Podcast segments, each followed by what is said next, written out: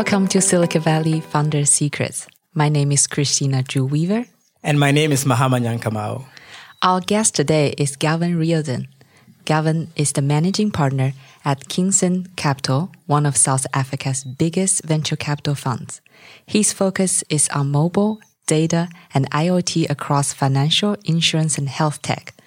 Gavin's firm, Kinson Capital, invests in emerging startups that have both the reach and the skill to solve real-world problems. His vision is to bring to market emerging technologies that has the potential to change the way we live. Gavin, welcome to the show and thank you so much for joining us today. Pleasure. It's great to be here with you. It's nice to meet you in person, Gavin. Gavin, I remember a few years back we met at the Tulip Tech Conference where I was one of the advisors for the conference. I remember you gave a fantastic presentation on the tremendous investment and economic opportunity in Africa. To be honest, actually, that was the first time I heard a pitch about Africa. I was also very impressed by your vision and how you use investment as a vehicle to solve some of the real global issues. So thank you for taking time to join us. Could you tell us a little bit about yourself, your family, and what inspires you? I love it when that question is asked. First of all, about family, because I actually end up talking about it too. So the fact that you asked about it gives me full permission to talk about my family. I have a beautiful wife, married for 11 years now, and we've got 3 young kids. My oldest is 5, and I have two little 3-year-olds. I have twins, and it's been a fantastic journey. Incredible support from the family. I wouldn't be able to do what I do without the support from my family. And I think in terms of what inspires me, you know, I'm a big believer in a better tomorrow. And so a hope for a better future inspires me for today. You're very blessed. That's that's very nice. And also, I was wondering, you know, how is your experience of raising twins have changed the way you approach life and business? You know, when we started the journey of Kingson as a venture capital firm investing in early stage tech startups, for us, it was quite a bold move. And, you know, I've always had some big plans and dreams and visions of what I want to achieve. And I think what's interesting is you got to build capacity and you've got to be able to, you know, I've always enjoyed the idea of having big families. I love the idea of just the family unit large and lots of kids running around and that type of thing. And I've always looked at it and I thought, you know, it's something so special. What I've learned in the process is having something like twins, when you don't expect it, you suddenly have to build a whole lot more capacity within you. And from a business point of view, it's actually been something that has been quite special. You've had to enlarge your capacity and realize that in whatever you do, you got to be very present. And in business, you got to realize what's important, max out your time because you don't have a lot of it.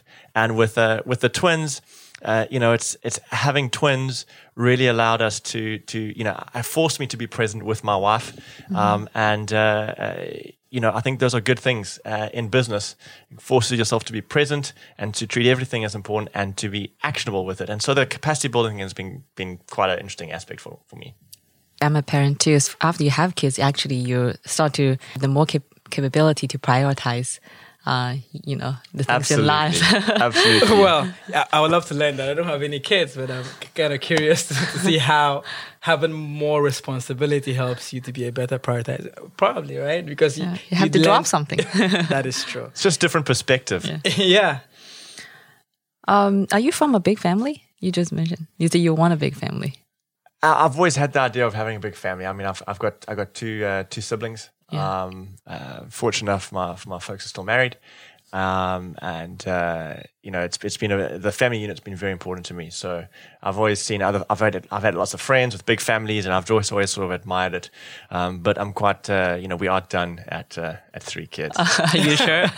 So one thing that I appreciate about people is what is it that drives them from within? And I read somewhere on your profile about your faith in Jesus Christ, and I'm curious how that orients your life and the decisions that you make with your life. Yeah, I think it's very important to know who you are, what you're called to, and what your purpose is. And when it comes to my own personal walk and faith in Jesus Christ, he is my commander in chief. There is what I have and what we've been exposed to, and the opportunities that we see. We've got to recognize that he is the creator of everything, and he orchestrates everything. And if we understand what our purpose is, and we're able to walk into that, and we align with something that's far bigger than just our own agenda, you realize that God can orchestrate things in ways you cannot imagine. Mm-hmm. And it's been very much part of my journey. I love business. I love the opportunity to solve for problems, to use investment and businesses to drive change and economic growth. I also love the local church. In terms of what God's called us to, each of us have a calling and a purpose, and it's part of our role to make sure we maximize it in our time. So, it's very, very important to me. That's powerful. I related that because that's been part of my personal work as well. And so I appreciate you talking about that. Usually business people don't like to share those aspects of their life that actually drive what they do. So thank you. Yeah, thank you for sharing with us. Very inspiring. I would like to have us to talk a little bit about Kingson Capital. But first, I was curious how you got started to become an entrepreneur. So let's just wind the clock back. I've always enjoyed business. I've always wanted to be in business, and when it came to studying at university, I remember one of my mentors said to me, "Well, if you want to do business, the best thing you can do is become a CPA." And I was like, "What? Are you serious?" That's what I did. That's what you did? Yeah. Yes. And so I studied that. With the view of, I want to learn as much as I can about business. And it also taught me some great foundational blocks. Mm-hmm. But there's an entrepreneur in me, and there's the creative angle in me, which doesn't always get expressed in that profession. Or you're gonna correct me now. I know you are. But just let me go with my line of thoughts here, please. And I think the early stages, as I've always enjoyed business, I've wanted to be involved in business, and to see the opportunities around investment really, really intrigued me. Mm-hmm. So when I saw the opportunity, I was to start raising money. I actually looked at the first time I was looking at money was when I was looking for my own startup, and I was looking to raise money for that, and realized that I could raise money, and suddenly I realized that I could be raising money for a whole lot more people than just myself, and started to actually form a fund, and that was the building blocks of Kingson back in 2015, where we said realize let's build a fund, let's invest in businesses, let's grow them, and really it's just that passion for me of solving problems and investing in people and early stage startups across the board. It's been I've loved the business side of things.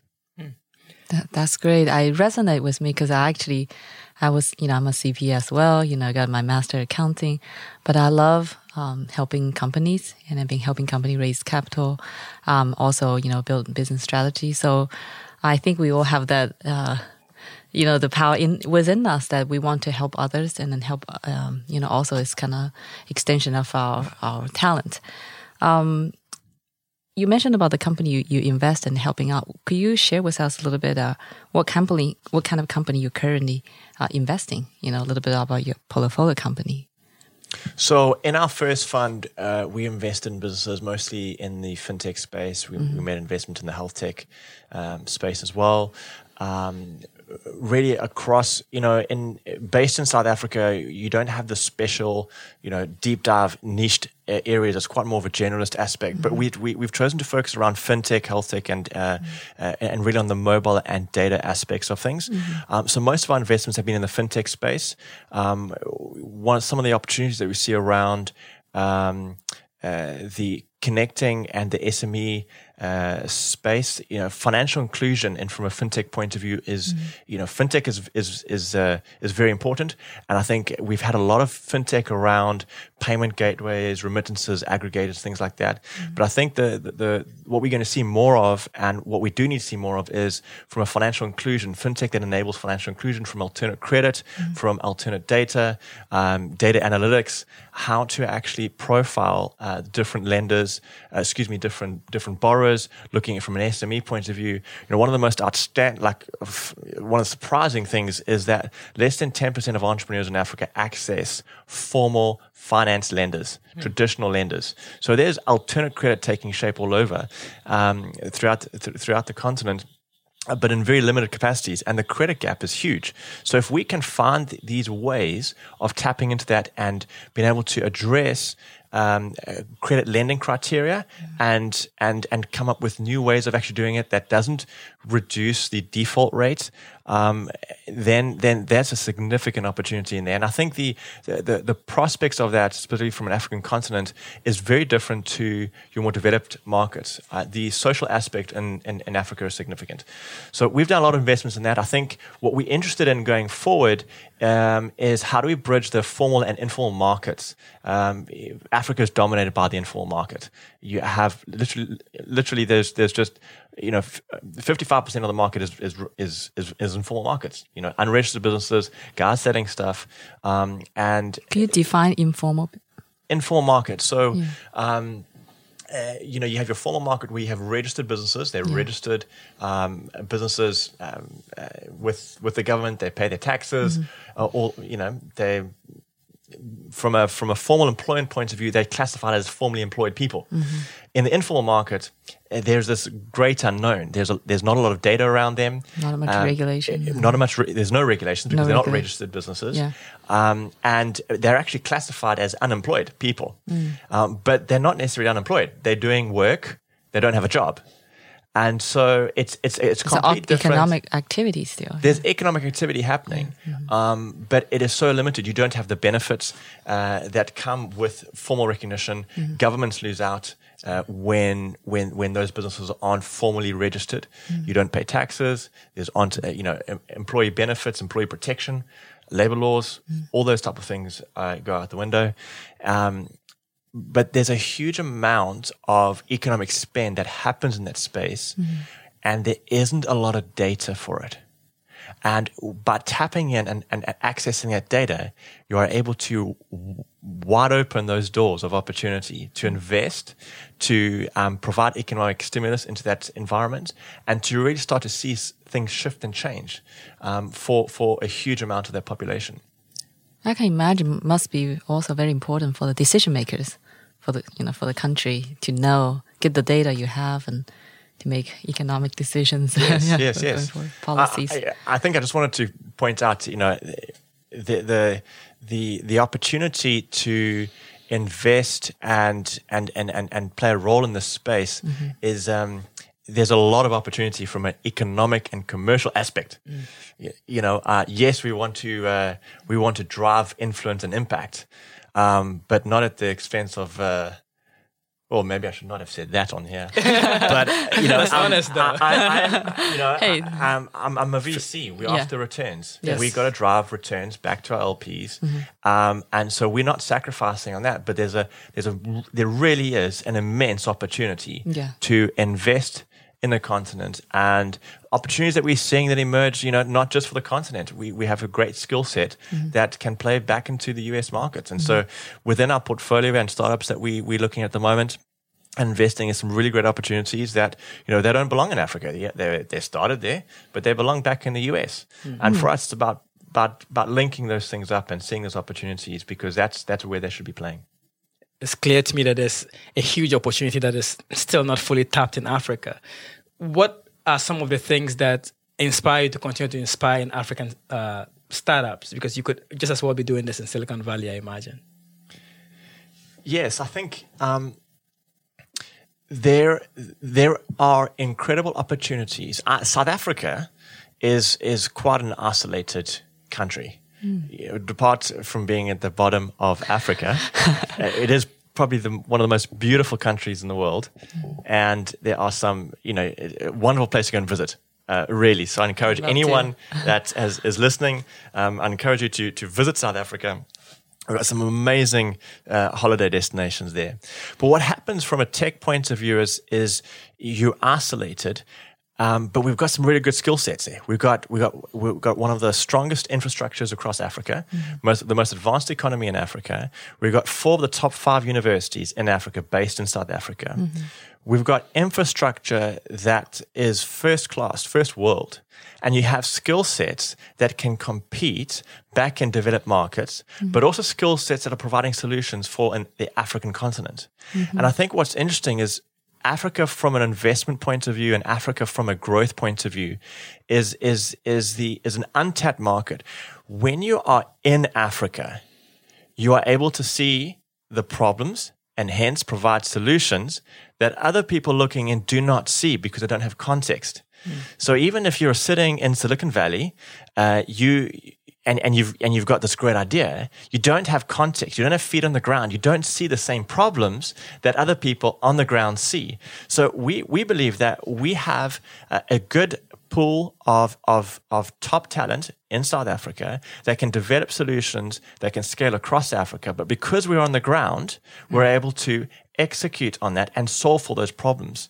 And for us, this is about networking and connecting into Silicon Valley, into the Bay Area, widening and reducing the access to networks and reducing the barriers for investors and for engineers and for founders to work together and addressing some of these issues. So for us, it's about bridging the gap between the US market and the African market. That's powerful. Talking about that, I believe you're here with some of your startups for some type of boot camp, right? Could you tell us a little bit about it and what you hope to accomplish? This has been a great 2 weeks for us here. I've visited the Bay Area a number of times over the last 2 years, and really, this for me was a strategy and vision for what we wanted to create. And spending some time in the Bay Area, walking through San Francisco, you get a sense of what you can do here. And there's a sense of, yeah, I can achieve this. I can conquer this. And I wanted our startups to start to get a sense of that. I wanted them to realize that the products that they're developing, the businesses that they are forming, are businesses that can compete at a global level. Mm-hmm. But to do that, you got to be here. You got to feel that. You got to feel that culture, that energy. Mm-hmm. And so we began the process of putting together, I've started putting a team together and really start building out our network and access into Silicon Valley. And so we put a 2-week program together. We have some great guys who have helped us, Paul Kalmus, Brett Joachim. We've had some fantastic individuals that have pulled together and have just helped network and widen our base in here. The guys have come away from a tremendous time of 2 weeks intense training. They have had over those 2 weeks between 15 and 20 different advisors that have popped in, that have spoken on different topics from startup culture, startup corporate law, scaling, key metrics to look out for. And we've had some great input into this time. And every single week, every single day they've been here, they've been refining their pitch and they've been taking learnings and reshifting their thinking and their mindset. Because that's what's important. I mentioned to you, South Africa is very isolated. And one of the things we drilled into these guys is you got to think more ambitiously about these things. You got to think global. And that's what they've come here for. And we actually culminated in an investor pitch yesterday, and another 2 weeks. Morrison Forster kindly hosted us in San Francisco, and we had a great time. I was blown away just to see their progress. We had a very interesting panel of investors and judges that participated. Great input. The feedback was fantastic. And for me, I was so proud to see these guys and their journey that's come through here. All of this to say that as part of our strategy, we've looked to identify high growth tech opportunities in South Africa that can scale both globally and in Africa. And we are trying to fast track their their startup through to a Series A. And so we've identified these, we've filtered it down, and these are the guys we brought across, and we are interested in saying, like, these are the ones we're interested in investing, but let's widen our network and access into the Bay Area. What are other investors saying? Mm-hmm. What are investors saying about these guys? Mm-hmm. And how are we going to do that? And really, it's been interesting. We've had investors really reach out to some of these guys, and it's been really interesting. And you know what? You got to be here. You got to feel it. You got to taste it. And I'm very excited. It's been a wonderful 2 weeks. I'm very excited. And actually, we'll be honored to have some of startup from the bootcamp join us today and then, share with us about their experience. So I'm eager to hear from them about what they have learned. You mentioned about, helping some of the company raise the next round, Series A. And I was just wondering, as an investor, what are the key criteria you're looking for when you invest a company? It's key things that investors look for in the early stage investment space for venture. They've got to be a team that is solving for a real credible problem that can scale across markets. It's got to be repeatable business models. It's got to be a team that believes in their mission to solve for a problem that's truly unique. So how are unique in their problem, and why they're convinced, and how are we convinced that they are the best to go after that problem? So technical capability, very important. And at this early stage of investing, yes, it must be an idea or a product that is solving for a very real problem. There is value to it. Someone's prepared to pay for it. And what's important for us in this early stage is the founder market fit. How are these founders going to mature along this route? How teachable are they? How amenable are they to input? Because from an investment point of view, and the role that we've taken, we're not passive investors. We wouldn't be bringing them across to Silicon Valley if we were passive investors. And so for us, it's about that chemistry, for us to work with these guys, for us to mentor and train and open up network and access. We're doing this work. We want to know that they're working harder than us, in terms of improving themselves, and we want to open up our access and our networks. But they need to rise to the occasion, and it's been wonderful to see how they have done so over these last 2 weeks. What do you think is the future of VC in South Africa, and then Africa as a whole? Yeah, we're just at the start. I mean, that's the reality. There hasn't been much venture capital at all. And we're at the very, very early stages. So when you just look at the stats around venture and amounts invested globally last year, South Africa, there isn't even standard reporting from an investment point of view in Africa. There are different reports that quote different amounts, but if we look at the general consensus, is that Africa raised just over $1 billion last year. Now that as a percentage of 253 odd billion. That was raised globally. It doesn't even feature. Yeah. So we're at the very, very early stages. I think we're starting to see some investors that are coming to the table eager to learn the best practices for venture capital globally. And it's about VCs that can align themselves with best practice, that can position themselves for investors and LPs that are interested in playing into the space. I mean, there are increasingly more and more LPs with a mandate and a preference to invest into Africa, but it's about the appropriate fund managers understanding how to do venture in the best possible way and how to then connect into the global ecosystem, because you have to play at the global level. You cannot be isolated.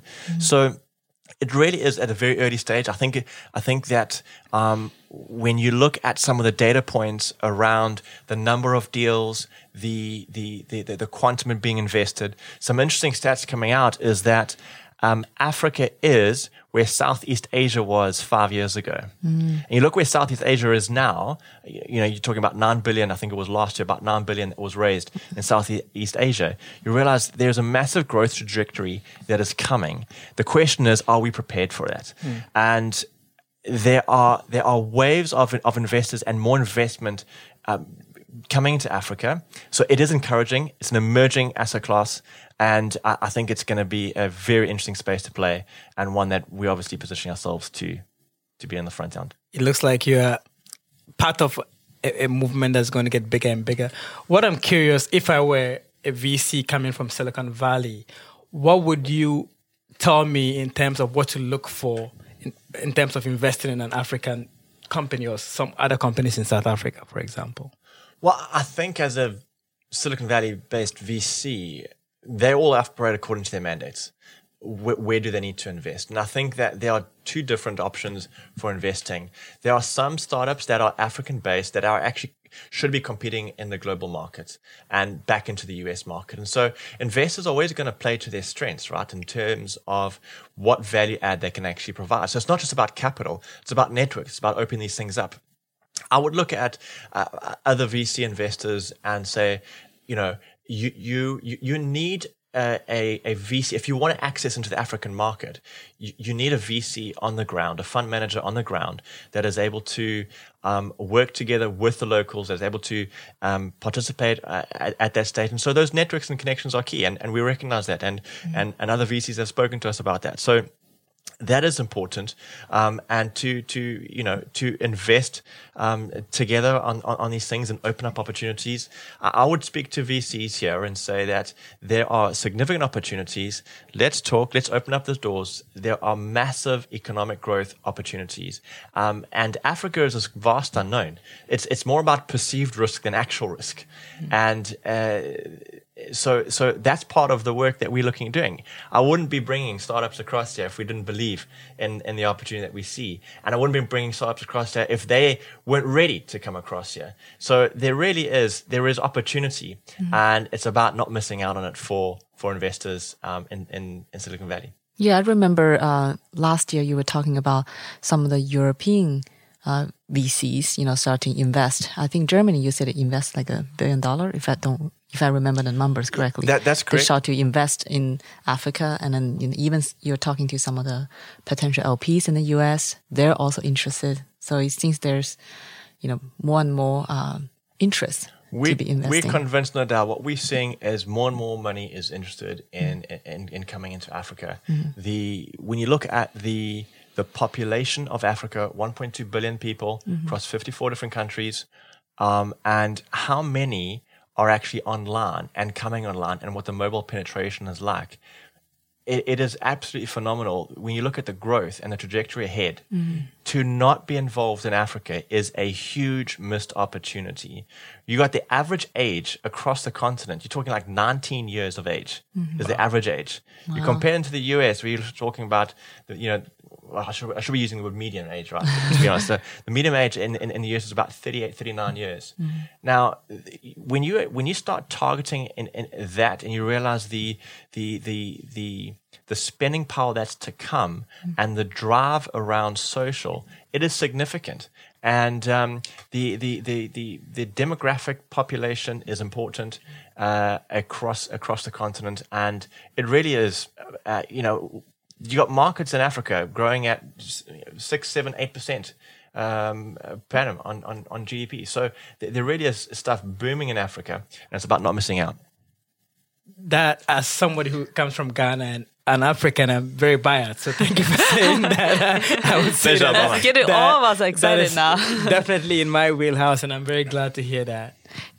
Yeah, the Silicon Valley Founders Secrets podcast, we would like to connect leaders as a whole. Sometimes means we'll ask some of the uncomfortable questions. We're curious about failures. For you, what are the mistakes you have made during your journey as an entrepreneur, as an investor, and what you learn from it? So let's just, I'm going to keep it in line with on the investment side of things. One of those fascinating things that you hear the VC seniors maybe in the Bay Area you talk about, and really respect all the guys in VC here. One of the things that they talk about is you really only lose money once, but you can make it up again and again and again. And there's those learnings and the difficulties. I remember one investment we made. It's about the due diligence process and dealing with founders, very, very key and critical. And there was, there's before the transaction and after the transaction. Mm. And, everyone shows their best foot forward before the transaction. And there was a shift that happened pretty much immediately after we we concluded the transaction, and we just could not. There was just fundamental shifts with this particular CEO, and bottom line is we weren't prepared to put up with it, and so we exited very shortly after.